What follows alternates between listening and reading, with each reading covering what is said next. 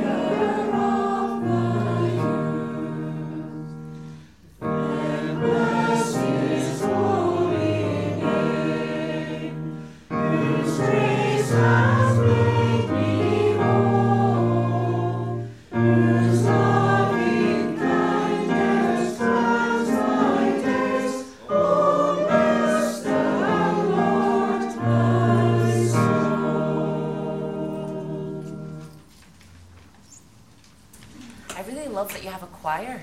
I just think it's so beautiful. It's so nice to know that there's going to be people standing who, who sing the songs with passion. It's great. And I'm going to try my hardest to not ignore you, but I've been told to not worry about it, so we're all good. Um, Anne had mentioned that it would be okay if I talked to you a little bit about my job, um, and, and I'm going to just do that at the beginning rather than make the sermon about it. Um, but my job as a, as a hospital chaplain or as a healthcare chaplain means that I spend my week in the hospital, and I'm, I'm over at the Queen Elizabeth, which is uh, the new one with the big helipad, which is very exciting. And um, Edith in the corner, she um, she works with us sometimes, and she's one of our volunteers. So it was really nice to see a familiar face when she came in. I'm not trying to embarrass you, Edith, um, but it's nice to see someone who's got an idea of, of what we do. And I was going to ask if there was children, if anyone kind of knew what a chaplain was or where you might find a chaplain. So I'm still going to ask that question. So, what places do you think you would find a chaplain? Prison. Thanks, Dad. Can always rely on my daddy. Anyone else? Industry. Industry, absolutely. Army. Army. The forces, both of the same answer. The chaplain at uni, absolutely. Shopping centres. Yep. Yep. Airports, absolutely. It's a lovely Salvation Army chaplain at the Glasgow airport who's retiring soon. He's such a nice man. But um, that's right. We, we get chaplains in all different areas of life. And, and I'm very fortunate that I get to work in the hospital. It's quite a, a well known form of chaplaincy, but, but it's nice to know that you all have an idea that they're, they're everywhere. I, I love my job it can be really sad sometimes, it can be quite difficult sometimes, but I love it. And I get to meet very different people every day. Sometimes those people are Christians like us and they ask me to pray with them or read the Bible. A lot of the time they might have a different faith, but actually, most of the time when I meet someone, they'll say to me, I'm not religious, but I do believe in God. I do believe in something not sure what it is, or I don't like the fact that I have to get up a certain time in the morning to go to worship Him. And, and then also, some people have really legitimate reasons of why they don't want to be connected to something. But most people I meet with have an understanding that there's something bigger than us. And it's such a privilege to go in knowing, from my perspective, that God is with us in that conversation and to be able to support them in whatever that is. One of my colleagues, um, who's very good with his Bible, um, likes to to liken us to different parts of the Bible. So I was going to read um, a passage, but I'm not going to read. I'm just going to tell you the story and why I think it relates to to chaplaincy. And when Jesus was um, being challenged, which happened a lot, he was being challenged about his teachings on eternal life and what it meant. And I'm not going down that road because we're going to go somewhere dark later, so I'm not going to go down that road just now. But but he's asking who his neighbour is. The story of the Good Samaritan. And, and he's challenged to say, well, who is my neighbour? Who is the person I have to love like I love myself? And in that story, the priest and the Levite, two people that you would expect something of, fear for themselves and go in the opposite direction. But the very person that no one expects anything of is the one Jesus uses as the example the one who paid for someone to get help, who, who, who did the practical things. And I don't think only chaplains can play the Good Samaritan, but I think that kind of sums up our role. That sometimes when we go into a ward and there's lots of very intelligent people, and they all know lots of very intelligent medical things that I have no idea what they're talking about, they sometimes look at us and go, oh, you know, you're getting in our way or you know, you're a bit of a nuisance. And they don't always see that actually what we can bring adds value. But it's not just them who sometimes understand, because sometimes we come out and they go see the patient and think, wow, all they needed was someone to talk to. All they needed was someone to listen. A lot of the anxieties disappear. Maybe they don't need that prescription anymore. But everyone has the role of the Good Samaritan, don't they? Whatever we do, whether it's working or living, and whoever we interact with, but it's a way of describing what we do as chaplains. And I'm, I'm aware that my mic's moving, sorry. Um, but as a chaplain, I try my best to be a source of strength and a source of resilience and support And I offer that knowing that God is my strength and my support. And I'm so glad that at uni, that, that's the big one for me. I, am so glad, because if I had known there was a chaplain at uni, I would have totally taken advantage of it, but I didn't know there was one. Um, so I feel like I, I'm, I'm trying to describe my job, but I, I, I don't want to, to turn it into this is what I do. Um, but, but being a chaplain is such an honour. It's such a privilege because you get to meet vulnerable people and help them find strength. And, and that's what I stick by. I think that's what Jesus was telling us to do when he was telling us to go and do likewise. I'm going to stop there. I'm going to stop there and I'm going to ask that we, we move on and sing another hymn. A touching place.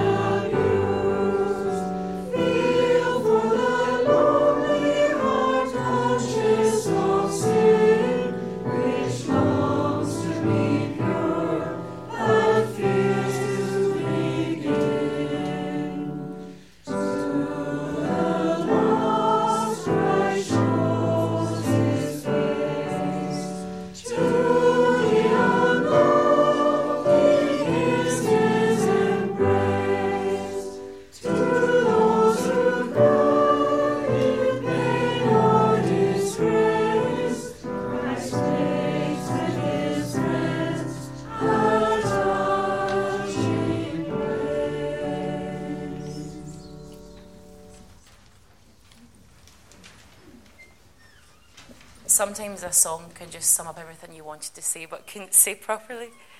That was a beautiful choice. And before our passage is read to us, um, I asked that I could give you a bit of a disclaimer um, of what's to come.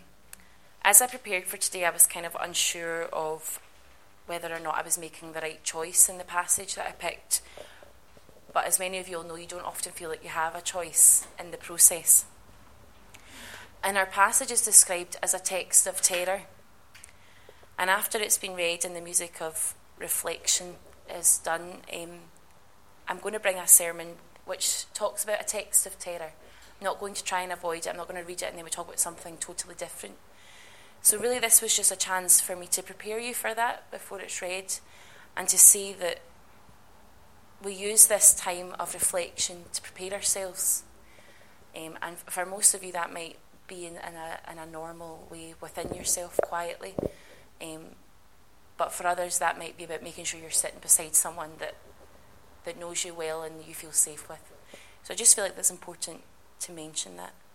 And also mention that don't worry about anyone else seeing you because people will be looking at themselves and thinking about themselves.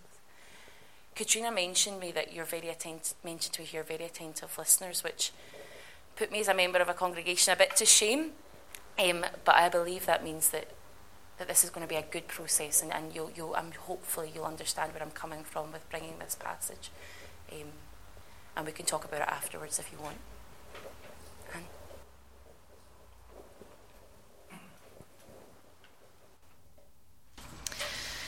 Now, David's son Absalom had a beautiful sister whose name was Tamar. And David's son Amnon fell in love with her.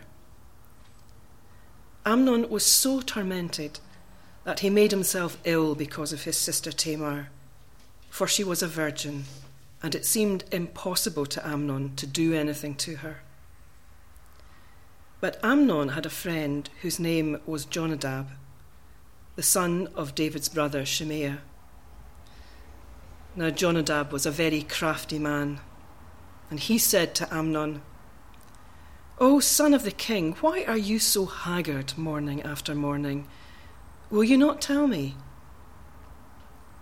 Amnon said to him, I love Tamar, my brother Absalom's sister.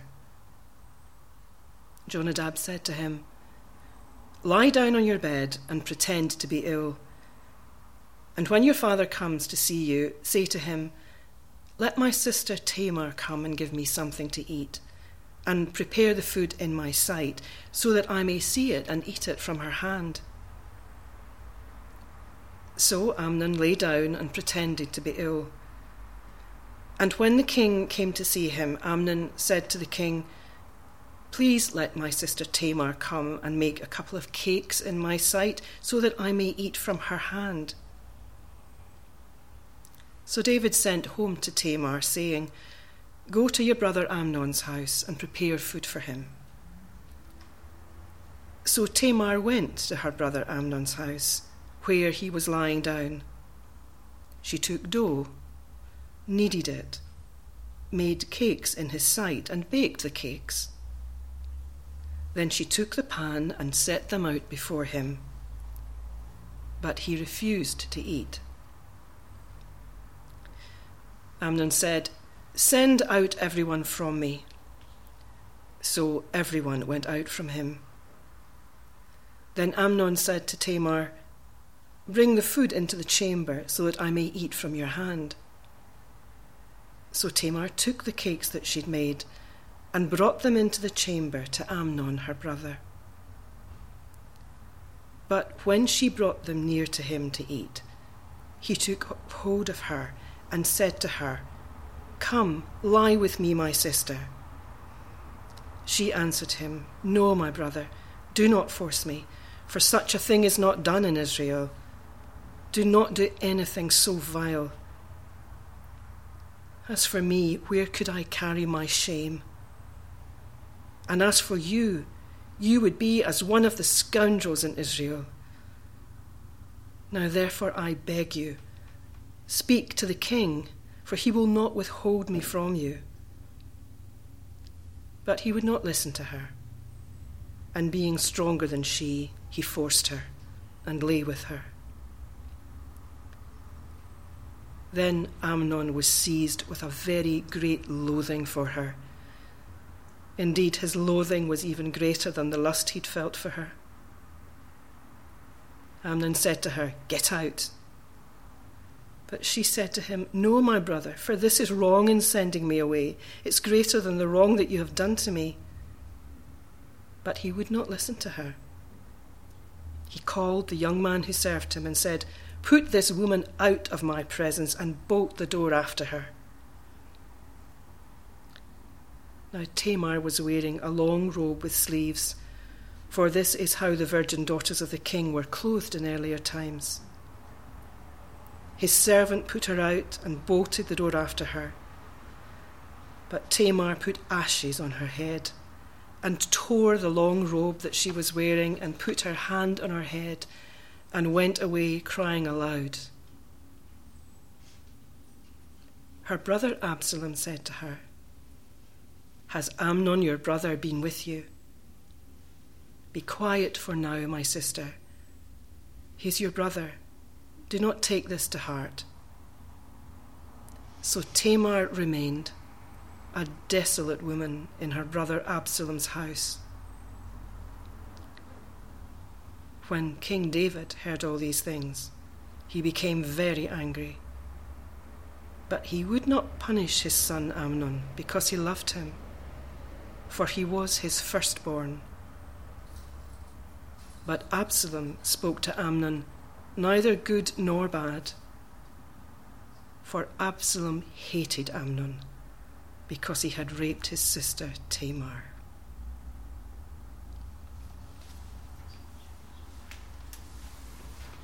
Thank you, Anne.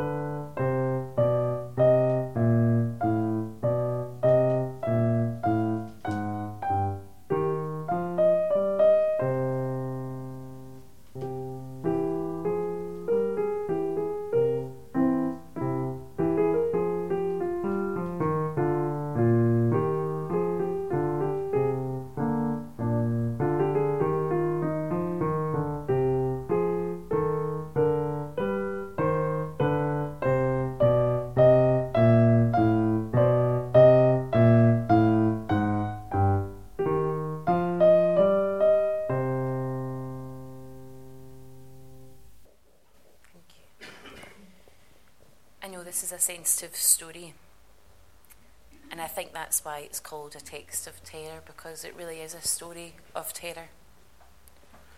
But I had to start from where I was, not as a victim like Tamar, but as someone who's very frustrated. And if I'm being honest, frustrated with the Bible. I couldn't come here and share a story with you that we could all preach quite easily because we know it well. And we know it well because it's something we can learn a lot from. But I had I had to be honest with myself so that what I bring to you is something I've had to really work through with God. For the last wee while, I've felt frustrated when I think about the Bible. So, for God to speak to me, I had to engage with that frustration and I had to allow myself to maybe get rid of it and maybe move forward. And when I think about the, thing, the Bible, I think of men, and I'm a woman standing here, but I'm not highlighting that they're men. I'm just saying it because it's a fact. Um, but men who made a lot of mistakes. Silly mistakes, prideful mistakes. Peter denying Jesus but insisting he wouldn't. I mean, if Jesus tells you that you're going to deny him, you can at least trust that even if you don't want it to happen, he might, he might be right.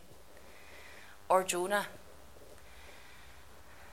Three days in a stomach of a whale before he'll finally do what Jesus asks him to do. Where he could, oh, Jesus, God asks him to do. And then we have David, who is known as the man after God's own heart, who steals other people's wives and then kills the men in the process or has to be stopped by other people's wives to finally do the right thing. And then one of his wives, Abigail. Now, after today, if you want an encouraging story about a really good woman, read the story of Abigail. She's my favourite character in the Bible. But had David been a bit more like one of his wives, Abigail, maybe they'd been a bit better off. She had a bit of strength and a bit of wisdom I know that David is a much loved character, and I'm not trying to speak badly of him intentionally. But he's not our focus today, and when, when his part in the story comes in, we'll go back to him. But today our focus is on Tamar. And I start knowing that there's a bittersweet ending, that, that we don't get the ending that we would hope for. Disappointing ending. And that's another place where I feel frustrated.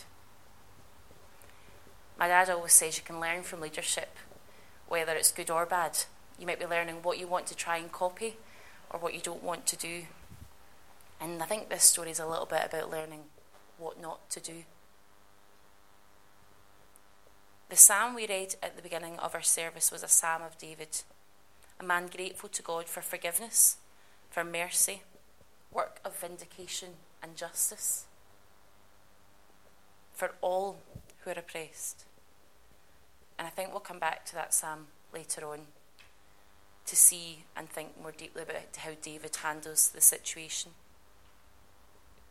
Before our story, in the chapters before, we see David going through a really difficult time, a lot of pain and grief when one of his sons dies, pleading with God to make his ill child better.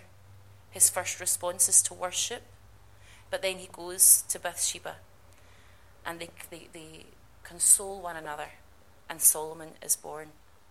And the passage ends by saying, God loves Solomon. But our story has consequences in our next part, the part that we didn't read, because the next part has revenge.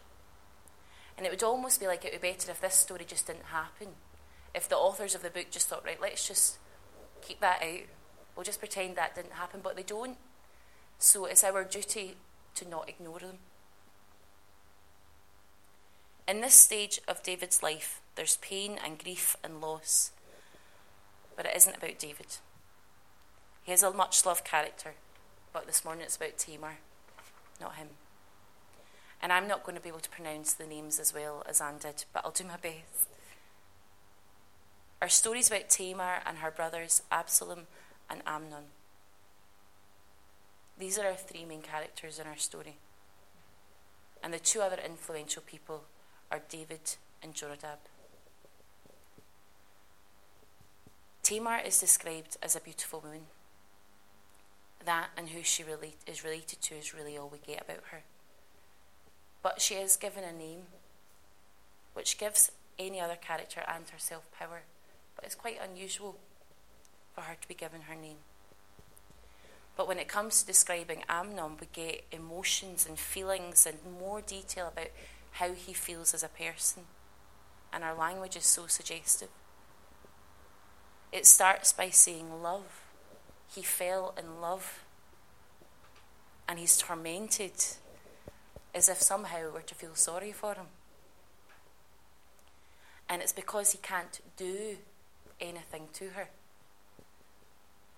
The to her is a big part of the problem. So, straight away, it's not about love, it's about control. Straight away, our writer makes Amnon the perpetrator, the one with the conflicting feelings, the one with the power, who's allowed to have feelings and emotion. And Tamar's given none. She's a virgin and she's beautiful, describing facts. Amnon is in love and tormented and ill and struggling because it's impossible. They're describing feelings and want of actions. So straight away, there's an imbalance. And I don't know if the imbalance seems to suggest that the author is sympathetic or if the author is just giving us details so that we can't hide from the whole story and that Amnon can't hide from the whole story either. Jonadab is then brought in, and he's described as a crafty man. And I think he's someone we're supposed to consider our real bad guy. Amnon's excuse. He gives Amnon a deceptive way of getting what he wants. He allows him to feel entitled, as if somehow it's okay for him to act on his impulses.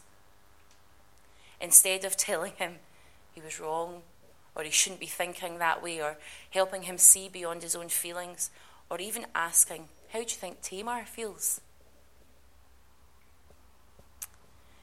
And straight away, things shift from potential to imminent because there's now a way of making it happen.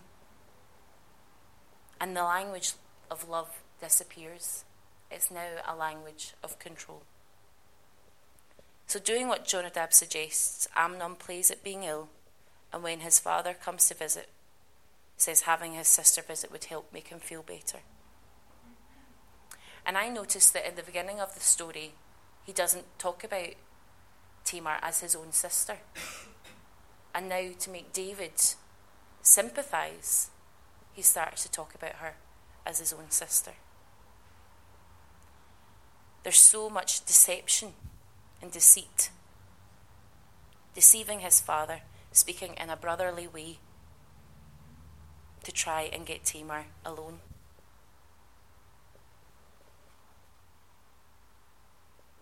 Having lost a child to illness before, David knows the pain of an unwell and dying son. And I feel like that's been exploited a little bit, and that's not really something that we've ever explored before. And the author doesn't explore that either. And I'm sure he wouldn't want his son to go without. So, with blinkers on, David goes to Tamar himself and asks her to visit his brother. We don't know what Tamar says. We don't know how Tamar feels. And it, I guess we can believe she innocently visits her brother to do what was asked. And she'd have been there for a long time. I think that's something that I really struggle with. Making bread, making cakes doesn't happen quickly. My, my, my mum um, had a, a bread maker, and I mean, she did nothing all she did was put the bread in the thing and it did it all for her, but even that took a long time. But there's something about it taking a long time that allows that allows it to build. The making the dough, the kneading it, the making the cakes, the baking the cakes, all in his sight is a long process. And the author allows us to almost experience that tension and that premeditation build. The author doesn't just skip over it. Amnon, once it's done, refuses to eat and insists that everyone leaves. And we still don't know how Tamar feels about that because our author doesn't tell us. I can't imagine that situation. I can't imagine it personally. But I can't imagine she'd be there thinking this is normal or this this is okay. Yeah, everyone, you can leave. There's something about the realness of this that doesn't make sense for her to be okay with it all.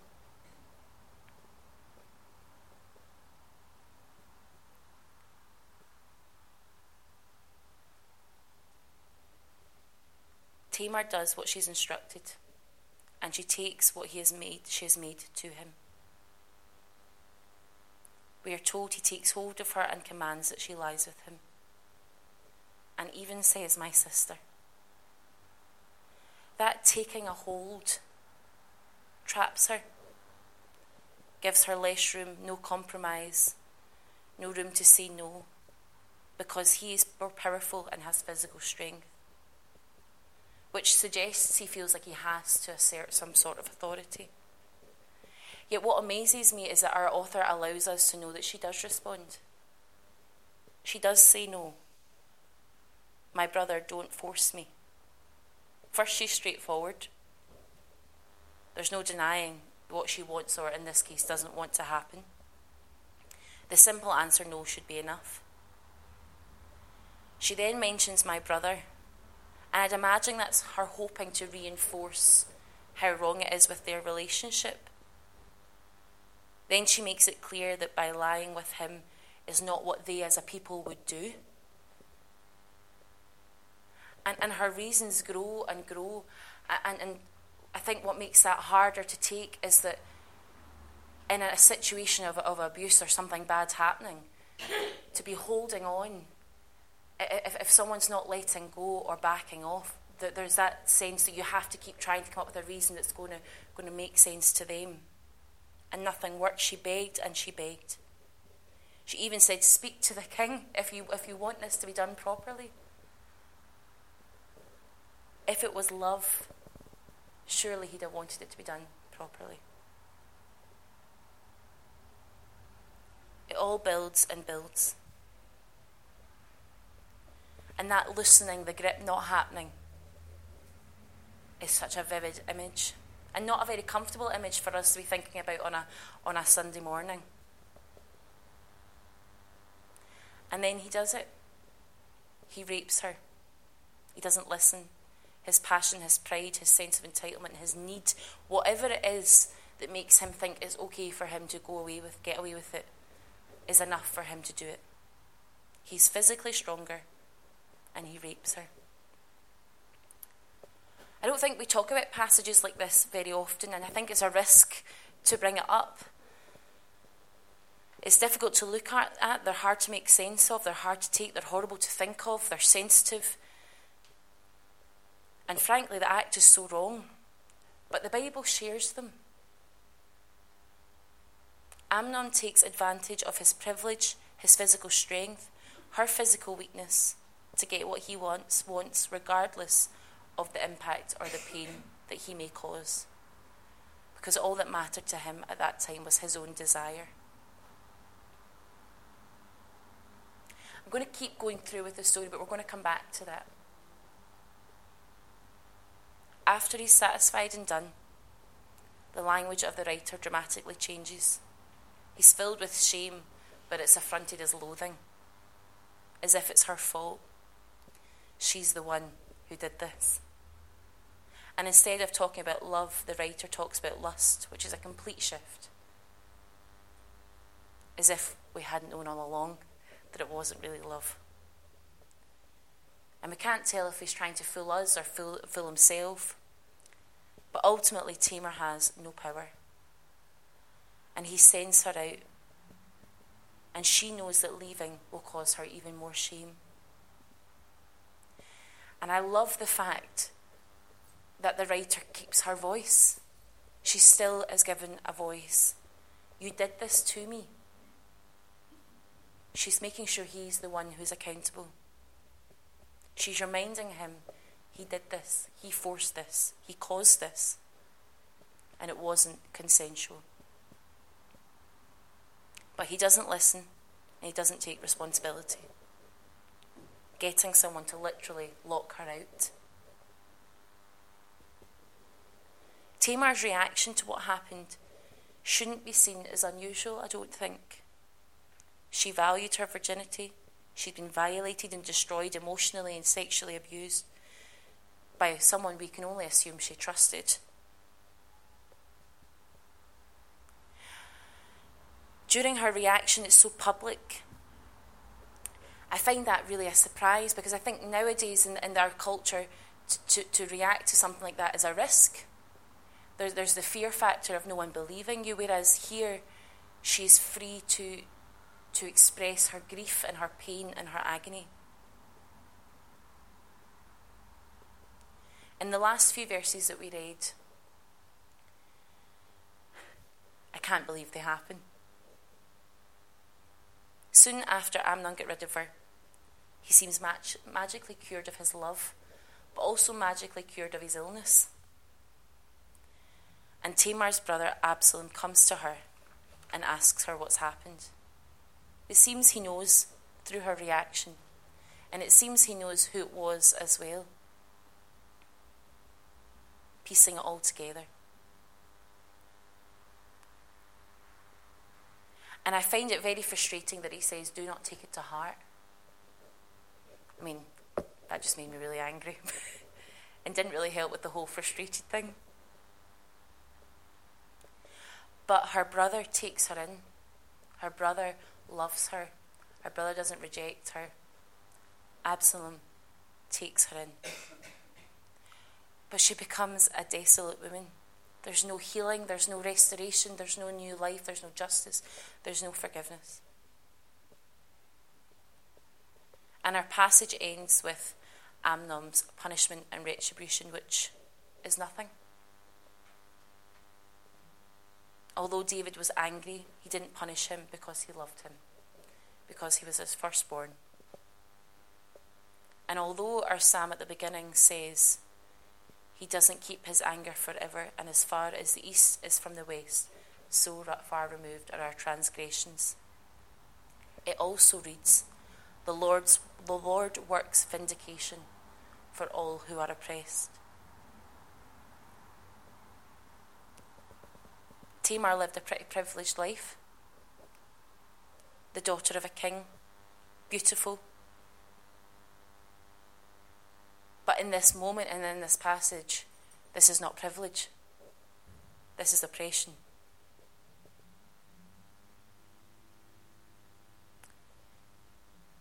Tamar didn't have to be raped,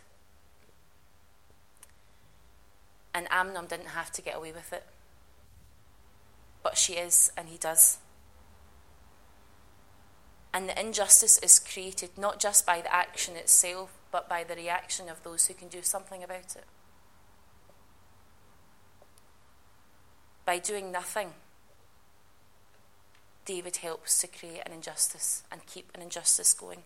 And we talked at the beginning about the revenge that comes, and it does. Amnon has revenge on him, which creates more sinning and more more of a culture of killing and, and, and there's there's never any sense of peace. Not just because of his actions, but because what David missed. So what did David miss? As Christians who have a message of forgiveness, as Christians who, who know much more about God than, than David did because the revelation of Jesus long after David's life, what did, what did David not do that we can to seek justice for those who are oppressed, those who are vulnerable, those who are abused? I think as Christians, and I speak for myself here, we're often scared to think too deeply about justice. My dad will tell you that I'm a social justice fanatic because even as a kid, if I saw someone being bullied, I wasn't okay with it in school and, and uh, but but even then when it comes to this we're, we're scared to think too deeply about justice because I think it can often lead us back to an unhealthy place of of sin and hell and repentance and shouting fire and, and all sorts of things. And all that scary stuff is stuff I generally try to avoid unhealthily. So, how do we seek justice of God and the forgiveness of God that, that would help find restoration. To tell you the truth, I don't have the answer. And I'm sorry that I'm bringing you a difficult passage and I'm not bringing you a nice, neat answer at the end to make us all feel better. We have more knowledge than David. I'm not saying that lets him off the hook. That makes it okay, but we do have more knowledge. But that knowledge includes that Tamar wasn't the only woman who experienced this, or the only person. That pain and suffering, objectification, receiving no mercy, no justice, is a reality for a lot of people.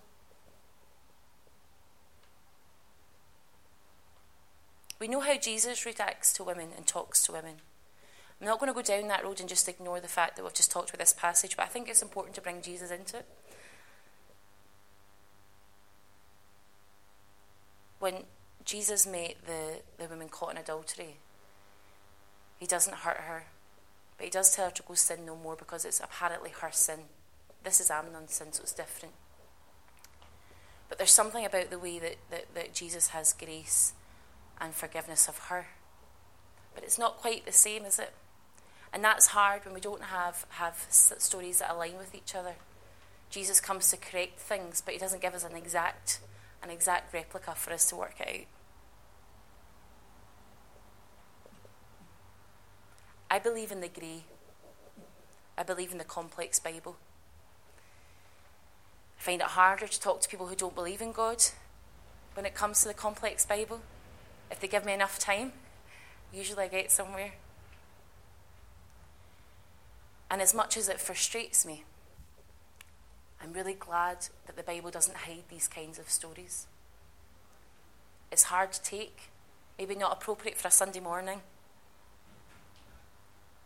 But I'd rather share the true, difficult complexities that the Bible shares than easy to dismantle truths. Because life is difficult, life is complex, life has pain, life is messy.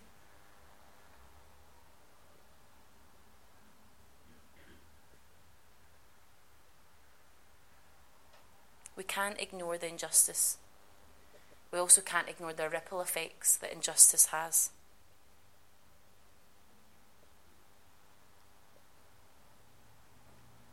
but we also have grace and forgiveness of God.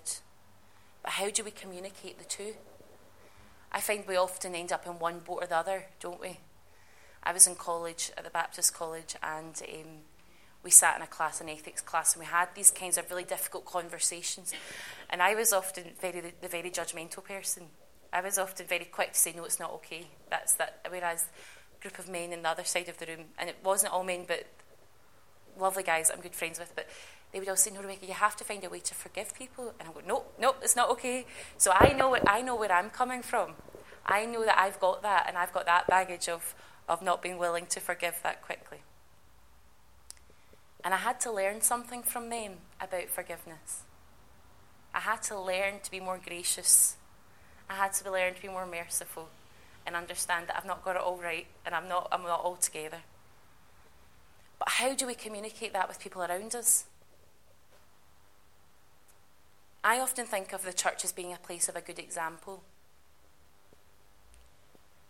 And that's hard when other people don't make us look like a good example or when mistakes are made and then things are covered up. I really believe we can be a good example. I really believe that we are a shining light of hope. But I don't believe we can be any of those things if we aren't willing to grapple with the rough stuff and the difficult stuff and learn from the mistakes of those that we trust, those that we see as a man after God's own heart.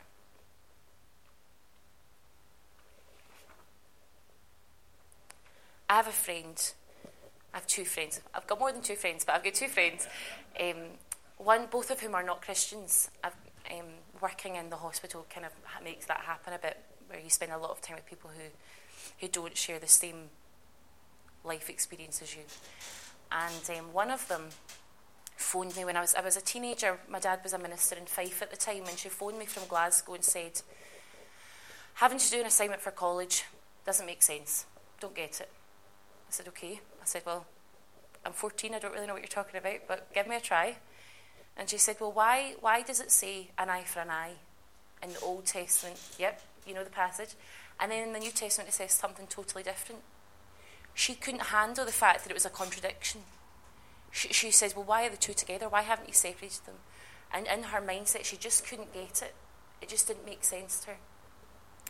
But I work with a girl um, who was brought up in a Baptist church and left because um, her lifestyle choice wasn't something that they liked and they made it quite clear that she wouldn't really be welcome if she kept that up. So, so she left, and um, which is a real shame. And it's really good that I'm a Baptist, and although when I'm in the hospital, I'm not there technically as a Baptist, I get to have really good conversations with her. She asks me lots of questions.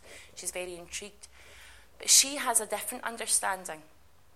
She, she understands that the, the, the Jesus who came to restore, the Jesus who came to teach us where we went wrong, the Jesus who came to teach us how to learn from our mistakes, even if he doesn't give us set examples. That's the Jesus I believe in. The Jesus who teaches us and forgives us and helps us to find restoration. I don't feel like I've done Tamar justice this morning. We kind of abandoned her at the back. But in our community, in our community, in this hotel, out with this hotel, in Byers Road, if nowhere else, there'll be lots of women who've had experiences like Tamar. And I hope that as a church, we can be a light. We can be a place where they find justice, but they also find restoration, where they can find new life.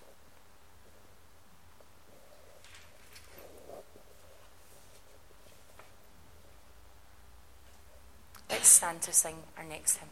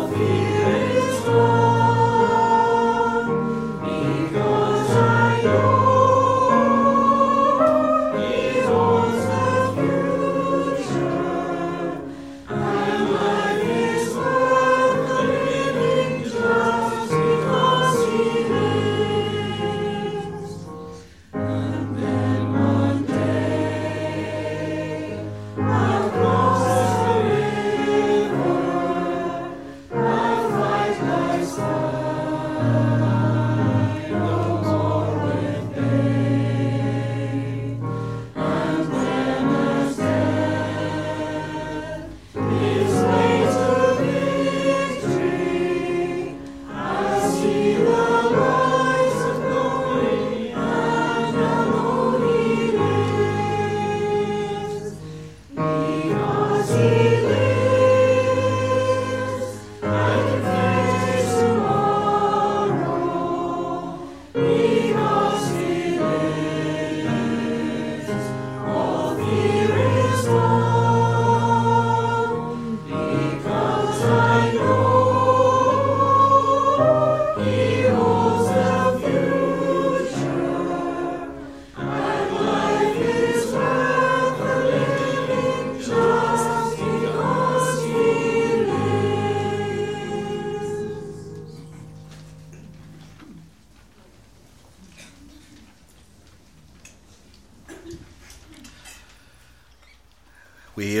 These words from the Scottish paraphrase of Genesis chapter 28.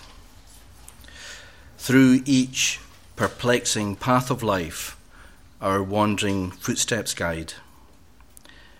And from the book of Micah, what does the Lord require?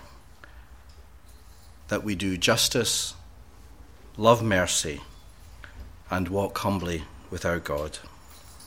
Let us pray and let us listen for God.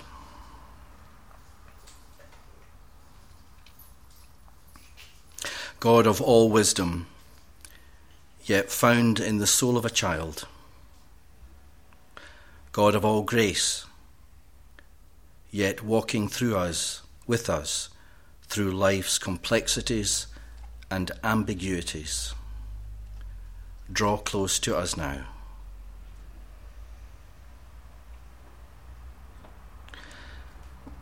And let us reflect on this past week and call to mind a moment when you, when I, experienced the wisdom and grace of God through the actions of another person. When we were able to reflect the wisdom and grace of God to help or to support or encourage another person.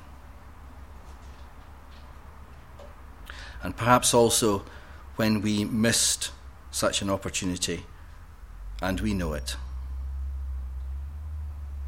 We reflect in a silence.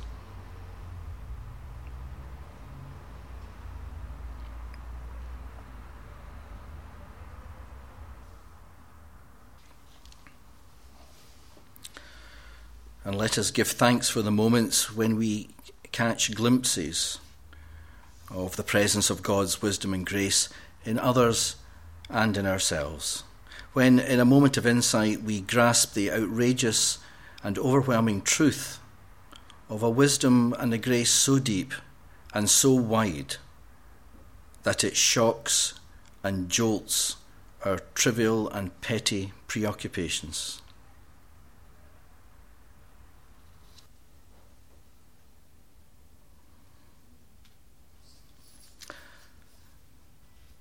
And so, in this context, we pray for our world that the wisdom and grace of God will keep breaking through in unexpected places, bringing transformation in places of great need.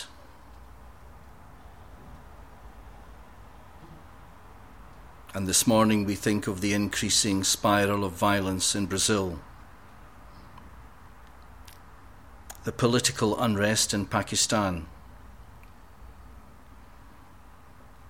the never ending violence in the lands of Syria and Iraq.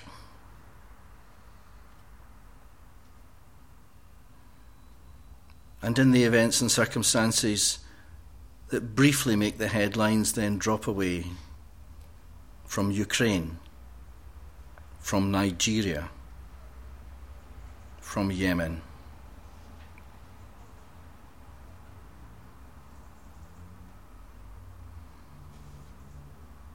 And this morning, as the centenary of the beginning of the Battle of Passchendaele or Flanders Schlacht is marked, we pray of these matters with particular urgency.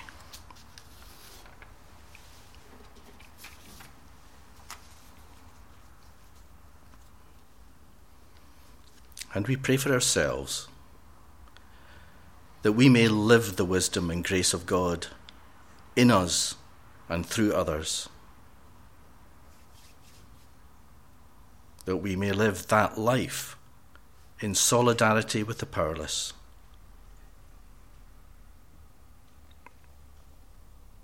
And that in living that life, we may embrace our experience but transcend our prejudices.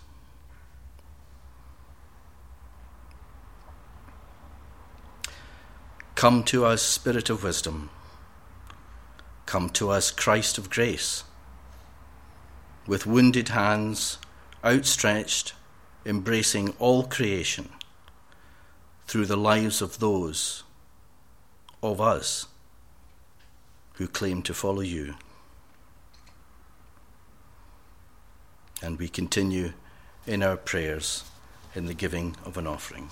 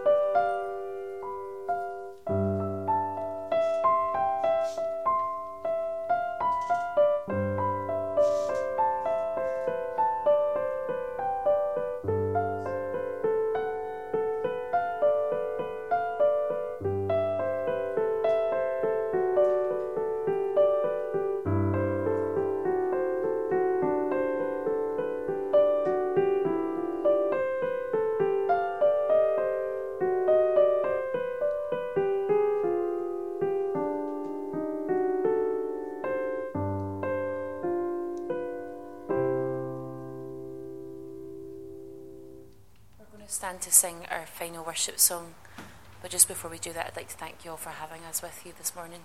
So thank you for having us.